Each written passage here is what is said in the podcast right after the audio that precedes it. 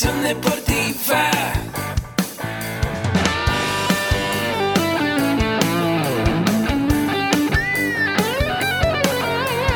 Yo soy Ahmed. Somos guerreros. Hola, bienvenido a la Asociación Mexicana de Educación Deportiva. Soy el doctor David Lezama, presidente de AMED, y es para mí un gusto darte la bienvenida a estos podcasts. Este programa está diseñado para compartir contigo conocimientos de los temas que nos apasionan a todos los que amamos el físico-constructivismo y el fitness y queremos mantener un estilo de vida saludable. Hablaremos entonces de entrenamiento, de nutrición, de suplementación, de farmacología y de un tema que cada vez toma más importancia, el marketing deportivo digital. Tendremos como invitados una gran variedad de opiniones y profesiones, entrenadores, nutriólogos, profesores de AMED, químicos farmacobiólogos, médicos, preparadores físicos y desde luego deportistas. Sus historias, consejos y testimonios te ayudarán a aumentar tus conocimientos y desde luego también tu número de entrenos de clientes, haciendo más exitosa y profesional tu profesión de entrenamiento deportivo. También aprenderás técnicas más eficaces del marketing que te ayudarán a monetizar esta profesión. Si quieres saber más de nosotros, visítanos en la casa virtual de la familia Med, www.amedweb.com. Generalmente, las piernas constituyen la zona del cuerpo más afectada por la celulitis y para, alguna, y para ocultarlas, muchas mujeres llegan al extremo de modificar su manera de vestir. ¿Alguna vez has dejado de ponerte el pantalón corto o la minifalda que tanto te gustaba porque sentías vergüenza de mostrar tus piernas con celulitis? Si tu respuesta es afirmativa, continúa escuchando porque vamos a revelarte todo lo que necesitas saber para tener unas piernas hermosas y sin piel de naranja. Bienvenidos amigos y amigas, un episodio más, una emisión más de AMED Sección Académica, el podcast donde hablamos semanalmente de los pilares de AMED, nutrición, entrenamiento, emprendimiento y desarrollo personal. Yo soy tu amigo César Pérez, coordinador y podcaster en AMED Web. Este es el episodio 217 que vamos a dedicar a todas aquellas amigas, mujeres que quieren tener piernas hermosas y sin piel de naranja. Pero antes, como siempre, AMED con un clic. Cursos y diplomados de nutrición, entrenamiento deportivo, emprendimiento y desarrollo personal. Todo lo que necesitas saber para ser entrenador personal y emprender en esta fascinante industria. Ya sabes que esta semana estamos con el taller de entrenamiento en musculación especializada para mujeres, donde aprenderemos las técnicas y las secuencias de ejecución de los diferentes ejercicios del tren inferior y los movimientos de musculación del abdomen enfocados en el desarrollo de los glúteos y la reducción de la cintura. Con esto aprenderemos a diseñar programas de entrenamiento orientados a la hipertrofia del glúteo y la disminución de la grasa corporal para mujeres. Ahora sí, y solo antes de empezar quiero mencionar a mi amiga Maribel Inacua y Mariana del Valle que siguen el programa semana a semana. Muchísimas gracias a todos por sus comentarios y su estupenda valoración de 5 estrellas en iTunes. Ahora sí, y sin más preámbulo, entrando de lleno al tema, cómo eliminar la celulitis en las piernas de forma natural, nos visita la nutrióloga Gabriela Domínguez, directora del Departamento de Nutrición EDNMX, docente de diversos cursos y diplomados en nutrición, ofreciendo asesoría nutricional a deportistas y público en general. Actualmente estudiante de la maestría en Ciencias de la Actividad Física y Deporte. Hola Gabriela, ¿cómo estás? Hola, ¿qué tal? Muchas gracias, muy bien, muy contenta por estar acá con ustedes. Pues muchísimas gracias nuevamente, fuera del aire, te comentaba, muchísimas gracias por acompañarnos, por aceptar la invitación al programa. Hoy vamos a compartir la sección de nutrición y bueno, nos traes un tema de esos temas sabrosos, ¿no? Para las personas, un tema que, que, es muy bueno poder tener ahorita a la mano un papel, una pluma para apuntar, para tomar notas y aprender lo que se debe de hacer para poder disminuir este problema que aqueja a muchas mujeres. Claro, así es. De hecho, eh, uno de las, una de las causas precisamente de abordar este tema, pues es lo común que resulta en las mujeres. Es una situación que finalmente se puede presentar en cualquier momento de la vida. La mayoría de las mujeres presentamos precisamente este problema, pero la realidad es que finalmente necesitamos recomendaciones prácticas para tratarlo. Ok, ahorita que dices esta cuestión, este problema que, que, que tanto afecta a las mujeres, ¿cuáles serían las causas que provocan la celulitis? Claro, mira, eh, de entrada tenemos que considerar que hay un importante, un importante papel de la genética. Es decir, hay mujeres que tienen mayor o menor predisposición genética a presentarlo. De hecho, normalmente eso se puede notar precisamente en la familia. Nosotras normalmente podemos identificar si la mamá, la abuelita presenta celulitis, es mucho más probable que tú lo presentes. Ahora, a esto precisamente eh, se llega a partir de una mayor acumulación de tejido graso en la zona inferior del cuerpo, es decir, a nivel de caderas y a nivel de glúteo principalmente. Nosotros por genética ya tenemos cierta predisposición a almacenar grasa en ciertos lugares del cuerpo. A veces en consulta me sucede que me dicen, no llega, pero yo no quiero la grasita aquí, quiero que se vaya para otro lado. Incluso al contrario, me dicen, sabes que yo quiero más en cadera, más en glúteo. Y la realidad es que esto ya viene de una predisposición genética para presentar un, somatotipo o un biotipo determinado. Ok, entonces es el primer factor, la predisposición genética. Posteriormente tendríamos que hablar de dieta, tendríamos que hablar de alimentación y aquí en especial vamos a mencionar un alto consumo, por ejemplo, de alimentos procesados, industrializados, un alto consumo de sal, un alto consumo también de grasas saturadas, que finalmente también es importante señalarlo, y en especial un bajo consumo de fibra, que muchas veces no lo consideramos. La fibra también se relaciona pues en parte bastante importante con la celulitis. El último factor sería el movimiento, el entrenamiento físico, el sedentarismo como tal. La falta de movimiento va a generar o más bien va a disparar, digamos, este problema en las mujeres. Claro. Claro, y ahora con, ahora se me viene a la mente, pues, eh, muchas conocidas, muchas personas eh, que, a veces, ¿no? En, ya en confianza te platican sobre esta cuestión y, y, ahorita con lo que nos comentas es un claro ejemplo de que el sedentarismo y la mala alimentación, aqueja este problema. Y a veces la gente o las mujeres, cuando tienen este tipo de problema, pues eh, no saben, ¿no? O sea, realmente dicen, bueno, yo quiero este, tener esas piernas hermosas, esas piernas de revista, ¿por dónde empezar? Eh, me gustaría mucho que nos compartieras esa cuestión, ya que tengo el problema, ya que soy consciente primero de que eh, sí llevo una vida donde no hago actividad física, porque a lo mejor no me han dicho cómo, no me alimento como debo de alimentarme de acuerdo a mis requerimientos nutricionales, pero ¿por dónde puedo empezar? ¿Qué puedo hacer? ¿qué, ¿Qué nos recomendarías tú? Claro. Mira, antes que nada yo recomendaría pues finalmente acudir a una valoración. Sí. Lo primero que tenemos que saber aquí es si la persona presenta o no sobrepeso u obesidad. Que finalmente hablamos de celulitis, pero tendríamos que revisar si la persona realmente tiene un exceso de grasa corporal a nivel corporal general. Entonces el primer paso sería identificar precisamente esta condición. Ahora, lo ideal es que no solamente nos dejemos llevar por el peso. Esto es algo importante, sino analizar la composición corporal. Muchas veces una mujer puede presentar un peso incluso saludable dentro de los rangos, por ejemplo, de índice de masa corporal. Puede estar normal, pero puede tener un alto porcentaje de grasa y una bajita cantidad de masa muscular. Esta es una condición sumamente común. Se le denomina sobre todo a la, baja cantidad de masa muscular sarcopenia. Entonces muchas mujeres, sobre todo inactivas, podemos llegar a presentar este problema, peso normal, pero porcentaje de grasa alto y una baja cantidad de masa muscular. Entonces primer paso sería evaluarlo verdaderamente. Ahora, para empezar a tomar medidas, yo recomendaría, pues sobre todo, pautas generales de una alimentación saludable. Casi siempre buscamos respuestas mágicas y maravillosas a todos los problemas y casi siempre vamos a encontrar una respuesta de fondo. Alimentación balanceada, variada, equilibrada, etc. Entonces, primeros pasos para mejorar precisamente esta condición.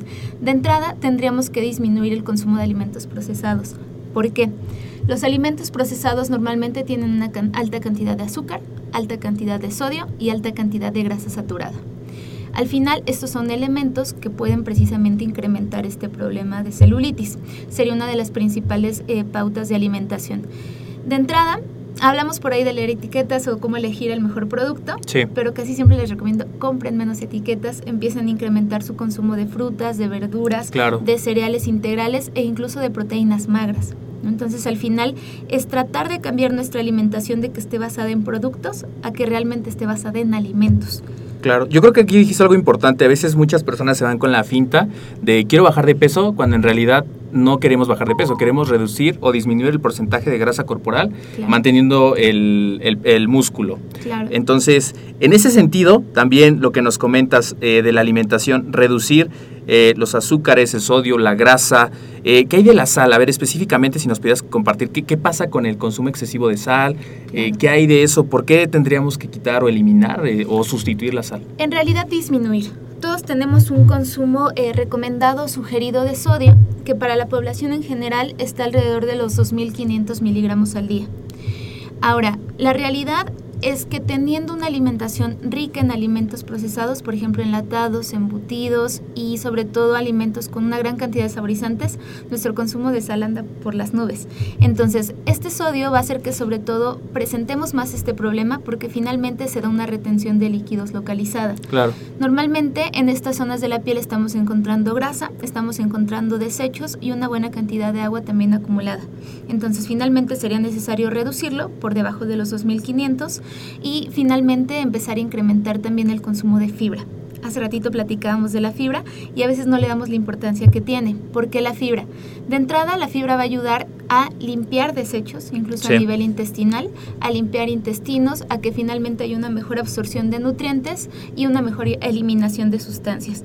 Entonces, eh, por ejemplo, el presentar estreñimiento es una condición que determina que somos más propensas a tener celulitis y a veces no lo relacionamos O sea, es un síntoma que me puede indicar que por ahí va el puede asunto. indicar que por ahí va precisamente y sobre todo pues mejorar mi consumo de fibra va a ayudar considerablemente a mejorar esta situación. Ok, ya de estas tres eh, cuestiones, variables que nos, pues, nos compartía eh, Gaby de la predisposición genética, la mala alimentación, la falta de actividad física, si seguimos ese, ese hilo de la alimentación, eh, ¿qué pasa con los macronutrientes, esos nutrientes que me aportan calorías? Porque pues sabes que muchas veces entramos a una dieta donde queremos eh, disminuir el porcentaje de grasa Claro. y a veces nos vamos igual por la finta de, pues voy a reducir por completo los carbohidratos porque me dijo Chonita, me dijo la vecina, me dijo que este que no porque no son saludables, me van a aumentar de peso o las grasas, ¿no? Pasa que completamente las las eliminan por completo Claro. y se van por una dieta, la dieta famosa de la luna, la dieta de la manzana, de la fruta, etcétera. ¿Qué nos puedes compartir al respecto de esos macronutrientes? Porque es importante incluirlos en una dieta equilibrada. Claro. Mira, finalmente los macronutrientes nos brindan energía, pero van a ser va a ser fundamental que yo tenga un equilibrio en cada uno de ellos. Carbohidratos, lípidos, proteínas. Los principales que me están aportando energía son precisamente carbohidratos y grasas. Ahora, el eliminar eh, las grasas por completo de las dietas, que es algo súper común, tiene bastantes consecuencias para la mujer. De entrada, un desbalance hormonal. Incluso a nivel estético, la piel, el cabello, las uñas se ven bastante afectados. Incluso la elasticidad de la piel, que aquí volvemos a lo mismo. Tiene que ver también precisamente con esta, con esta presencia de celulitis. Sí. Entonces, se debe mantener cierto consumo de grasas. ¿Cuánto sería lo recomendado de grasas? Por aquí podríamos hacer una recomendación general que es el 30% de mi gasto energético total. ¿Qué quiere decir esto? De mi total de calorías, aproximadamente el 30% tiene que ser grasas. Ahora, de estas grasas yo puedo encontrar incluso una recomendación por tipos de grasas. Las grasas saturadas, como tal, ya no se menciona hoy que sean las grasas malas y malignas, Sí. que me enferman y me matan, pero deben mantenerse bajo control.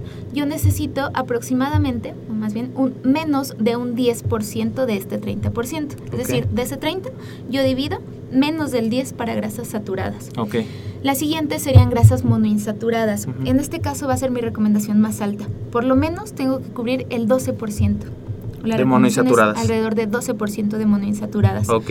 Y por último, las poliinsaturadas. Aquí la recomendación es alrededor del 10%. Entonces con esto estaríamos llegando precisamente al 30% total.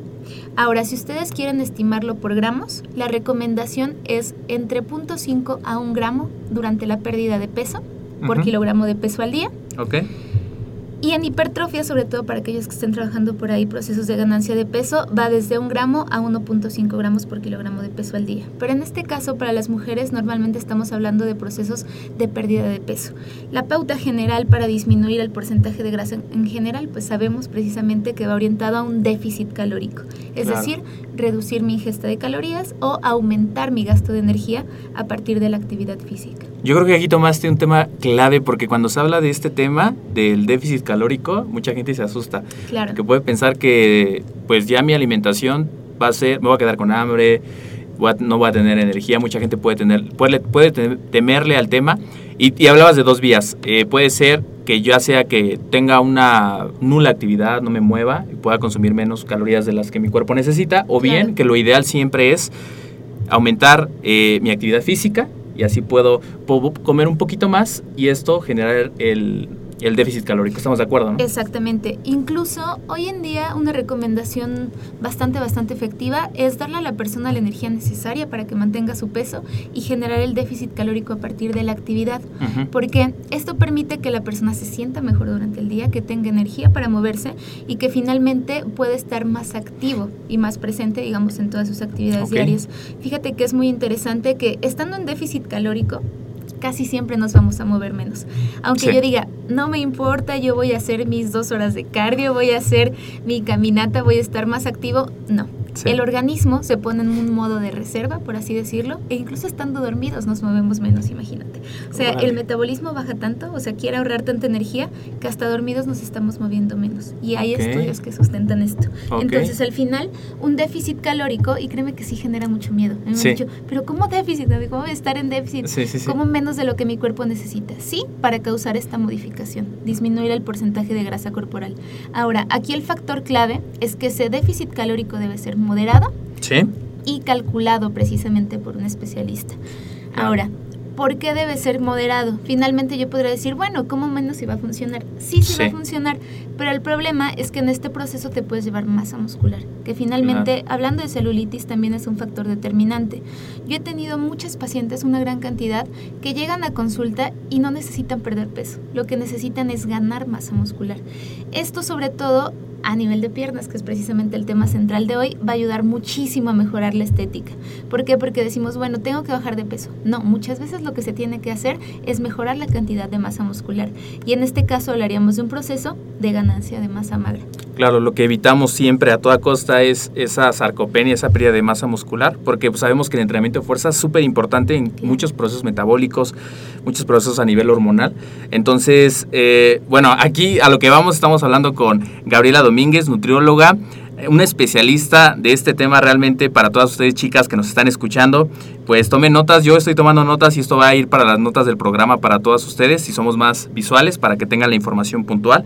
Y bueno, estamos de lleno ahorita el tema del déficit calórico. ¿Qué hay del balance energético que va muy ligado a este tema para aquellos que a lo mejor no les quede muy claro todavía este, este tema? Claro, pues mira, con balance energético a mí me gusta mucho ejemplificarlo como un presupuesto calórico. Ok. Porque yo se los pongo en números. Sí. ¿no? Por ejemplo, mi balance energético sería que yo mantenga la misma cantidad de gastos que de ingresos. Ok. Es decir, yo me estoy manteniendo prácticamente en ceros. Lo mismo que entra, lo mismo que sale. Sí. ¿A qué me refiero con esto? A la relación que existe entre lo que yo consumo y lo que yo gasto por actividad física. Ese sería un balance energético neutro, que yo me mantenga, digamos, en esa neutralidad.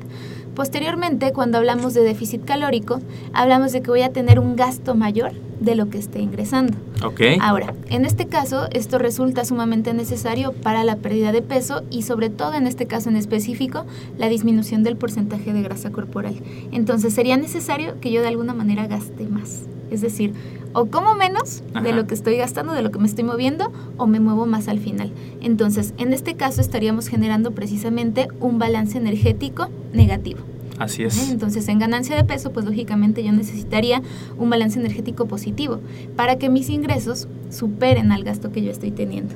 Ok. Qué excelente analogía. El presupuesto. Creo que así, así lo pensamos Sí. mejor. Incluso cuando les hablo yo de calorías, muchas veces me dicen, oye Gaby, pero ¿verdad que sí puedo incluir alimentos chatarra dentro de mi alimentación? O ya sabes que el clásico pastelito, Sí. las galletas, sí se puede, pero hay que considerar que finalmente esto se va a restar de mi presupuesto calórico. Claro. ¿En qué lo quieres gastar? ¿En qué lo quieres invertir? ¿Lo quieres invertir en comida que te dé grasa saturada, que te dé azúcar, que te dé sodio o en alimentos que te den más vitaminas, minerales, fibra y agua? Que te mantengan con más energía, más sano, etcétera. Muy bien. Fíjate que aquí otra pregunta que se me ocurre mucho, que muchas personas estarán preguntando, oye, bueno, ¿cuánta, ¿cuántas comidas debo hacer al día? Porque se habla mucho de tres comidas, cinco comidas, y nos vamos en el mercado del culturismo, seis, Claro. siete, ocho comidas. ¿Qué hay de eso? Depende de qué factores, qué recomendaciones para alguien que ya a lo mejor esté teniendo problemas eh, de celulitis en las piernas, en este caso específicamente mujeres. ¿Qué, qué recomendación para ellas? Claro, mira, finalmente el número de comidas al día se va a determinar completamente de acuerdo al estilo de vida de mi cliente. Por ejemplo, yo puedo hacer una dieta perfectamente a partir de tres comidas, perfectamente a partir de cinco o a partir de seis. El punto aquí es que yo esté distribuyendo la cantidad de energía que tengo para todo el día en ese número de comidas. Ahora, una realidad es que hacer, por ejemplo, tres comidas principales y dos colaciones normalmente ayuda mucho a mantener la saciedad de la persona. Es decir, no llego con ansiedad a la siguiente comida Y no puedo picando. mantener más en el plan. Así es. Entonces, finalmente esta recomendación de cinco comidas no tiene que ver con que se acelere el metabolismo, que quemo más calorías, Sí, se dice mucho. sino más bien con mantener la saciedad de mi cliente. Ahora, hay clientes a quienes les funciona perfecto tres comidas al día sin problema.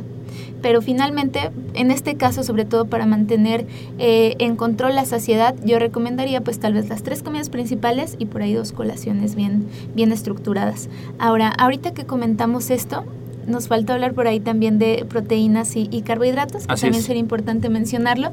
Las proteínas son uno, uno de los nutrientes que más saciedad nos dan. Entonces, meter un buen aporte de proteínas va a asegurar que tu cliente se mantenga satisfecho por más tiempo. Incluso mantener o cuidar la masa muscular de tu cliente. Entonces, en este caso, yo estaría sugiriendo por lo menos un consumo de proteínas de alrededor de 1.8 gramos por kilogramo de peso al día, entre 1.8 a 2, 2.2 máximo, para mantener precisamente en mujeres una buena cantidad de masa muscular durante la pérdida de peso. Ya hablamos de proteína de origen animal. Proteínas, fíjate que incluso en este caso conviene bastante meter proteínas de origen vegetal. Ok. Eh, hace, hace algunos meses sale precisamente un estudio que habla de las ventajas de meter, de, de introducir en las dietas de las mujeres una cena vegetariana, una cena Ah, ¿sí? vegana. ¿Cómo es eso? decir, proteína de origen vegetal. Sí. En lugar de incluir en la cena eh, carne, carnes rojas, pollo, lo que se hizo fue introducir eh, leguminosas prácticamente. Frijoles, habas, lentejas, garbanzos, chícharos y que crees que ayudó bastante a mejorar la, incluso la estética a nivel de piernas. ¿Por qué? Porque finalmente estás aportando proteína, pero estás aportando también fibra y fitonutrientes. Entonces, al final, este cambio, este cambio de una dieta, una, perdón, una cena eh, vegano vegetariana, Sí. favorece muchísimo a las chicas. Ahora, en este sentido, una recomendación también práctica y específica es disminuir el consumo de lácteos para mejorar la apariencia de las piernas. Ok. ¿Por qué? Fíjense que es todo un tema esto de los lácteos, Sí. que si sí, que si no, hay un estudio que dice que sí, hay otro estudio que dice que no, pero Claro. para mejorar la apariencia sí se recomienda reducir el consumo. ¿Por qué? Sobre todo por el aporte de grasas que tienen los lácteos. Normalmente por ahí en especial con los quesos se nos va muchísimo la mano y consumimos un montón de, grasa saturada. Entonces, una de las recomendaciones, sobre todo en periodos estrictos, sería reducir el consumo de lácteos al máximo. Ok. ¿Y qué pasa con el yogur? ¿También se puede reducir o se puede sustituir? El yogurt, yo lo recomendaría más. Yo recomendaría más que de quesos o de, o de lácteos como tal enteros, digamos como leche. Pero yo normalmente a, a muchas clientas cuando estamos en esta en esas fases sí suelo retirarlo, sobre todo para que vean el cambio, Sí. el cambio que se, Se nota, motiven. Incluso, claro, eh, finalmente lo que hacemos en especial es reducir la ingesta de grasas. Entonces al final créeme que sí se ve un cambio bastante favorable. Ok, y ahorita que tomas el tema, el tema de las grasas, a ver, ya hablamos un poquito de las proteínas, de los lípidos, no, faltaban Nos los faltan los carbohidratos. carbohidratos, ¿Qué hay del nos tema de los carbohidratos? carbohidratos. Es algo tan complejo que, pues igual yo creo que nos llevaremos un tema donde igual podríamos prepararlo para la audiencia. Claro, ¿Estás de acuerdo? estaría, estaría muy bien. Y ahorita, bueno, platicándonos de los carbohidratos, a ver qué pasa con los carbohidratos, cuál es tu invitación. Hay algo por ahí que yo llamo carbofobia, que Sí. no sé por qué los últimos años surgió tanto, que es tenerle este miedo irracional a los carbohidratos. Los carbohidratos son nuestra principal fuente de energía, principal sobre todo porque es la más rápida y digamos la más económica para el cuerpo. Es decir, es más fácil para mí utilizar carbohidratos que utilizar otras fuentes de energía como proteínas y grasas. Entonces, los carbohidratos y sobre todo la recomendación o sugerencia que se hace de carbohidratos se da a partir de la actividad física de la persona. Sí. Es decir, entre más activo seas, mayor cantidad de carbohidratos Necesitas. necesitas. Entonces, la recomendación de carbohidratos, a diferencia de proteínas y grasas, es mucho más amplia. La recomendación de carbohidratos va desde los 3 gramos, incluso desde los 2 para periodos de pérdida de peso más estrictos, hasta 12 gramos al día. Imagínate, es decir, es sumamente amplia Abismal. a diferencia de estos. Pero Claro. 12 gramos, te estoy hablando de atletas de súper alto rendimiento. Incluso por arriba de 8 es muy difícil encontrar atletas que realmente necesiten esta cantidad, porque la mayoría de las personas entramos en un rango mucho más bajito. Claro. Recomendación, sugerencia para personas, en este caso hablamos más de población sedentaria, 3 gramos de carbohidratos al día, 4 gramos de carbohidratos o incluso bajarlos esporádicamente a 2 gramos. Hay algo por ahí que me gustaría precisamente tocar en esa sesión que, Sí. que comentamos, que es el ciclado de carbohidratos. Ah, es claro. algo que funciona muy bien, sobre todo para personas que están entrenando, por ejemplo. Subes los carbohidratos el día de entrenamiento más pesado, por ejemplo, casi siempre hablamos de Tren de tren inferior. inferior, de pierna. Y después los días de, de descanso bajas considerablemente los carbohidratos. Entonces, estas curvas funcionan muy bien incluso a nivel hormonal y además también a nivel psicológico, porque te- tienes días en los cuales puedes consumir una buena cantidad de carbohidratos, carbohidratos perdón, y los días en los que estás menos activo, pues tienes una, mejor, una menor ingesta. Sí, ya no cuesta tanto trabajo. Exactamente. Yo creo que algo también que dijiste que quiero rescatar mucho es que mencionabas tres cosas. Tiene que ser planificado, estructurado y adecuado a cada persona. Exactamente. Se trata de eso, se trata de personalizar pues el servicio dependiendo de los requerimientos de la persona, dependiendo su estilo de vida. Claro. Creo que dijiste algo muy importante. Hay, per- hay personas que, eh, en el caso, no sé, si me estás escuchando, estás en oficina o, o a lo mejor eres entrenador. O sea, no sabemos, eh, pues al, al final, qué actividad física desarrolles y eso también tiene que ver y tiene que ver mucho el impacto, ¿no? Si en tu, Claro. en tu, en tu trabajo te dejan alimentarte o no, etcétera. Entonces, pues estos tres conceptos, tanto planificar, estructurar y adecuar. Claro. Pues muy bien, Gabriela. A ver, platícanos un poquito también más de... Ahora, entramos de lleno a la selección de alimentos. ¿Qué pasa con este tema? Fíjate, aquí en la selección de alimentos, como les decía, tiene que ver muchísimo con mi presupuesto calórico. Por ejemplo, yo casi siempre les hago esta comparación. Si tú estás haciendo un plan para hipertrofia, para ganancia de peso, normalmente te puedes ir casi casi con cualquier alimento que el cliente quiera. O sea, decir, bueno, ¿sabes qué? Entra perfecto dentro, dentro de tu presupuesto y no afecta, porque finalmente tenemos una buena cantidad de energía.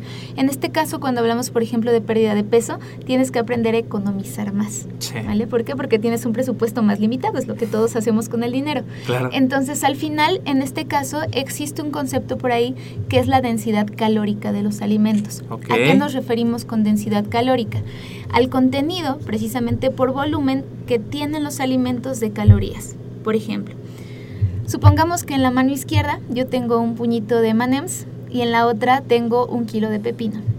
Un kilogramo. Un kilogramo es bastante, bastante Sí, sí. Finalmente, la diferencia entre estos dos alimentos es la densidad de calorías. Podríamos decir que tienen más o menos la misma cantidad de energía, Sí. pero en la mano izquierda tengo 5 o 6 piezas de M&M's y en la otra tengo un bowl enorme de ensalada, por ejemplo, ¿no? Claro. Entonces, al final, esta densidad calórica me va a permitir mandar más volumen a mi cliente. Cuando yo estoy buscando pérdida de peso, estoy buscando control de celulitis, necesito utilizar eso- esos alimentos de baja densidad calórica. ¿Qué sería, por ejemplo, verduras? Claro. Aquí en las verduras entran sobre todo aquellas de hojas verdes, pepino, por ejemplo, chayote. En especial aquí hay que buscar aquellos que son más ricos en agua, por ejemplo. Sí. Entonces al final estaríamos buscando estos alimentos que me aportan fibra, me aportan agua. Incluso frutas pueden entrar perfectamente, pero aquí yo no les digo coman muchas frutas, porque casi Sí, siempre nos vamos por un montón de frutas. Porciones recomendadas al día en pérdida de peso, yo les recomiendo dos porciones. Dos Una, dos porciones. porciones, yo creo que máximo tres, dependiendo de la actividad. Y hay que buscar aquellas como por ejemplo cítricos, que me ayudarían también mucho acá para el control de celulitis, e incluso por ejemplo piña, papaya, que ayudan incluso a mejorar la digestión. Podrían ser una mejor opción que pues algunas otras frutas que finalmente tienen una- un mayor aporte de almidones. En este caso buscamos aquellas que sean más ricas en agua y en fibra. Muy bien. Entonces por ahí va la recomendación de la selección de, de los alimentos y sobre todo, como les decía, pues limitar aquellos que me dan un gran aporte de calorías en pequeñas cantidades, Así que es. serían sobre todo, pues ya sabes, chocolatitos, pasteles, galletas, que finalmente, eh, por ponerles un ejemplo, hace rato eh, un alumno me pasaba unas galletas, estas galletas que se ven súper saludables. Entonces venían ocho piezas. Me dice, ¿sabes qué, Gaby? Pues yo me como estas galletitas que mira, son saludables y me las muestra. Ajá. Y cuando veo las galletas, ocho piezas tienen alrededor de 500 kilocalorías y además un aporte súper alto de grasa. sí. Y él lo consideraba como alimento libre prácticamente porque venía etiquetado de una forma más saludable. A veces no lo consideramos y en un volumen chiquito podemos estar comiendo un montón de calorías. Entonces, sobre todo, cuidar por ahí ese, ese lado con los alimentos. Pues muy bien, yo creo que aquí es importantísimo la cuestión de las, como dicen, hay que consumir frutas y verduras, pero bueno, las frutas en moderación, ya decías una o dos porciones cuando estamos buscando ese objetivo en específico y las verduras que como bien nos decía eh, Gabriela, Gaby para los amigos, eh, además de, del agua, pues las vitaminas, los minerales que también nos están aportando. Pues muy bien, ¿qué de las herramientas para mejorar el, el apego esto se refiere a la parte ya de mi plan nutricional, ¿estamos claro, de acuerdo? Claro, claro. Mira, dentro eh, de los planes de alimentación, uno de los factores cruciales va a ser el apego que tenga el cliente a tu plan de alimentación. Tú puedes diseñar el plan más bonito, perfecto, sí. bien calculado, con los gramos exactos que dice la recomendación y el artículo, y si tu cliente no lo hace, se va a quedar pegado en la puerta del refrigerador. Entonces, al final la idea aquí es que sí tu plan esté bien calculado, que sí tenga referencia, que sí tenga un sustento, pero que se adecue al estilo de vida del cliente. En este sentido, por ejemplo, como algunas herramientas, yo utilizo mucho el diario de alimentos con los clientes. Un diario de alimentos, por ejemplo, ayuda a que nosotros estemos registrando lo que comemos y sobre todo seamos más conscientes de aquello que comemos. A veces llegan a consulta a los clientes y me dicen, Gaby, no sé por qué no pierdo de peso, no pierdo peso, perdón, estoy siguiendo la dieta, sí. te juro que hice todo al 100% y cuando empiezan a recordar, dicen, bueno. Cuando empiezan a notar en ese diario de alimentos, exacto. son conscientes. Tal vez me comí un chocolatito por ahí o tal vez me tomé un refresco. Ay, fíjate que fui allá y me comí tal cosa y mi amiga me invitó tal cosa. Entonces, al estar anotando, al estar registrando, nos volvemos más conscientes, tenemos un mejor apego al plan de alimentación porque dices, híjole, en la mañana ya me había salido y otra vez, no, mejor ya no. ¿no? E incluso me ayuda a relacionarlo con emociones, que es algo muy importante para mí. Yo incluyo precisamente a un lado de los alimentos cuál fue mi emoción al consumir esa comida. Por ejemplo, decidí salirme de la dieta. Dije, bueno, ya voy a ir a cenar otra cosa y no me importa la dieta y lo hago. ¿Cómo te sentiste después de haberlo hecho? Mal, cuando terrible. tú anotas, cuando tú anotas, no, pues me sentí súper mal, con culpa y todo, te vuelves más consciente y finalmente puedes generar, pues sí, como esa respuesta de decir, a ver, cómo me está haciendo sentir este alimento. Yo incluso les digo a mis clientes, mira, si vas a hacer una comida trampa, por así decirlo, que muchos lo nombran así, al final te tienes que sentir bien, te tienes que sentir satisfecho y tienes que pensar que estás siguiendo el otro 90% de tu plan. Es decir, uh -huh. en esta comida me salí, pero a partir de mañana o a partir de la siguiente comida, al 100%. Entonces al final esa emoción te va a recordar cómo te sentiste después de haberlo roto. Claro. Eso, por ejemplo, para mí puede ayudar muchísimo a mejorar el apego y finalmente considerar también todo el estilo de vida de mi cliente. Muy bien. Pues creo que llegamos aquí al final de pues esta clase, este contenido que nos, que nos regaló Gabriela. Eh, la verdad un tema muy interesante. Todo Así esto es. va a estar en las notas del programa para todas las personas que se quedaron hasta el final. Y además de una sorpresa que se las voy a decir más adelante. Eh, si nos pudieras regalar un pequeño resumen, una Claro. pequeña recapitulación de lo que vimos el día de hoy y la importancia de que puedan poner en práctica ya estas ideas que nos diste para mejorar este problema que son las celulitis, que es el tema que estamos hablando el día de hoy. Claro, claro. Vamos a hacer un pequeño resumen y nada más nos faltó por ahí mencionar un poquito, que finalmente no es mi, mi tema de especialidad, pero el entrenamiento va a ser fundamental. Claro. El entrenamiento, sobre todo si queremos mejorar la estética de nuestras piernas, va a ser súper importante. Y aquí sí recomendación, consejo y tip, pierdan el miedo a las pesas. Necesitamos empezar a hacer entrenamiento de fuerza y sobre todo en este caso dirigirlo a glúteos, por ejemplo. ¿Qué voy a trabajar? En general se recomiendan eh, ejercicios globales, sobre todo aquellos que pues finalmente utilizan una mayor cantidad de músculos, por ejemplo, sentadilla, peso muerto, incluso desplantes, que ayudan a trabajar esta zona del cuerpo. Claro. A veces nos estamos rompiendo la cabeza con los ejercicios más complejos, ¿no? En realidad empezar por lo sencillo, pero que finalmente engloba una mayor cantidad de músculos. También sería mi recomendación y digo, sobre todo a las chicas que le pierdan ese miedo a las Sí. pesas, porque Y- finalmente va a ser fundamental. Claro, y la base siempre, bueno, la nutrición se habla mucho que es fundamental, pero también nunca descartar esta cuestión del entrenamiento. Van ligadas y te van a dar un resultado excelente en tu vida y en lo que tú estás buscando. Claro. Pues muy bien, la recapitulación. Perfecto. Entonces, hablando de dieta, sobre todo la primera recomendación sería reducir el consumo de alimentos procesados, incrementar el consumo de fibra, a partir de qué? De frutas, de verduras, de alimentos integrales, incluso por ahí de carnes magras, que finalmente va a ser un aporte de proteína para mantener mi masa muscular. Cuidar el consumo de sodio, sobre todo moderarlo. A partir de la moderación de consumos enlatados, procesados, aderezos, que por ahí también normalmente encontramos mucha sal, incluso los sazonadores o saborizantes, por ejemplo, para sopas, que a veces va muchísima sal por ahí escondida. Eh, moderar el consumo de grasas, grasas saturadas, azúcares y también incrementar por ahí el consumo de agua, que puede ser agua directo, agua natural, incluso a partir de frutas, de verduras también que comentábamos, sobre todo aquellos más ricos, más ricos en agua, que finalmente va a incrementar también eh, de forma indirecta mi consumo de fibra reducir o moderar por aquí el consumo de lácteos, les digo sobre todo en este, en este objetivo en concreto si se recomienda, e incrementar el consumo de leguminosas, incluir por ahí algunas cenas vegetarianas, veganas, que no vendrían nada mal, incluso para mejorar la, la digestión como tal, y cuidar precisamente este factor del estreñimiento que a veces se nos pasa por ahí. En cuanto a dieta, serían las principales causas, tener una, una dieta balanceada, que me dé un aporte suficiente de carbohidratos, lípidos y proteínas, no eliminar ninguno, es la recomendación en general, sino simplemente hacer moderación de todos. Y pues en especial, si debemos hacer una pérdida de peso para llegar a una mejor estética, tendríamos que buscar un déficit calórico, que sería la base de la alimentación al final, porque este déficit va a permitir que yo disminuya mi porcentaje de grasa corporal. Muy bien. Y el entrenamiento de fuerza. Y el entrenamiento de fuerza, que es fundamental. Perfecto. Pues muchísimas gracias Gaby por el tema del día de hoy. Eh, joyas que nos acabas de compartir para todos nosotros, para poner en, marcha ya. Dicen que todo lo que pones en práctica en las próximas 24 horas hay un porcentaje tan alto que puede que se cumpla. Entonces, tomen acción y un último consejo que nos pueda regalar para las personas que decidan hoy cambiar sus hábitos, que decidan hoy empezar a tomar el rumbo de su vida, que digan ya no más a este problema, ya quiero ponerle acción, ¿qué pueden hacer y dónde se pueden acercar? Fíjate, recomendación y sugerencia empiecen por el diario de alimentos, precisamente que lo veíamos como una herramienta de apego. La recomendación sería que registren su dieta y que incluso ustedes mismos con lo que aprenden a partir de los cursos, de los programas que tienen a la mano por acá, que empiecen a revisar cuál es el problema fundamental.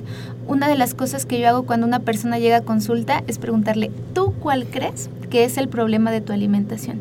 Y por aquí hay expertos en nutrición, expertos en coaching que nos dicen, la persona que va a ser más experta en su alimentación va a ser ella misma. Así es. Es decir, tú puedes ser experto en, entrenamiento, en alimentación, pero ustedes mismos van a encontrar la clave a su problema a partir del autoconocimiento. Entonces, una de las primeras recomendaciones es eso, que empiecen a registrar, a revisar su alimentación y a partir de eso, a tomar acciones.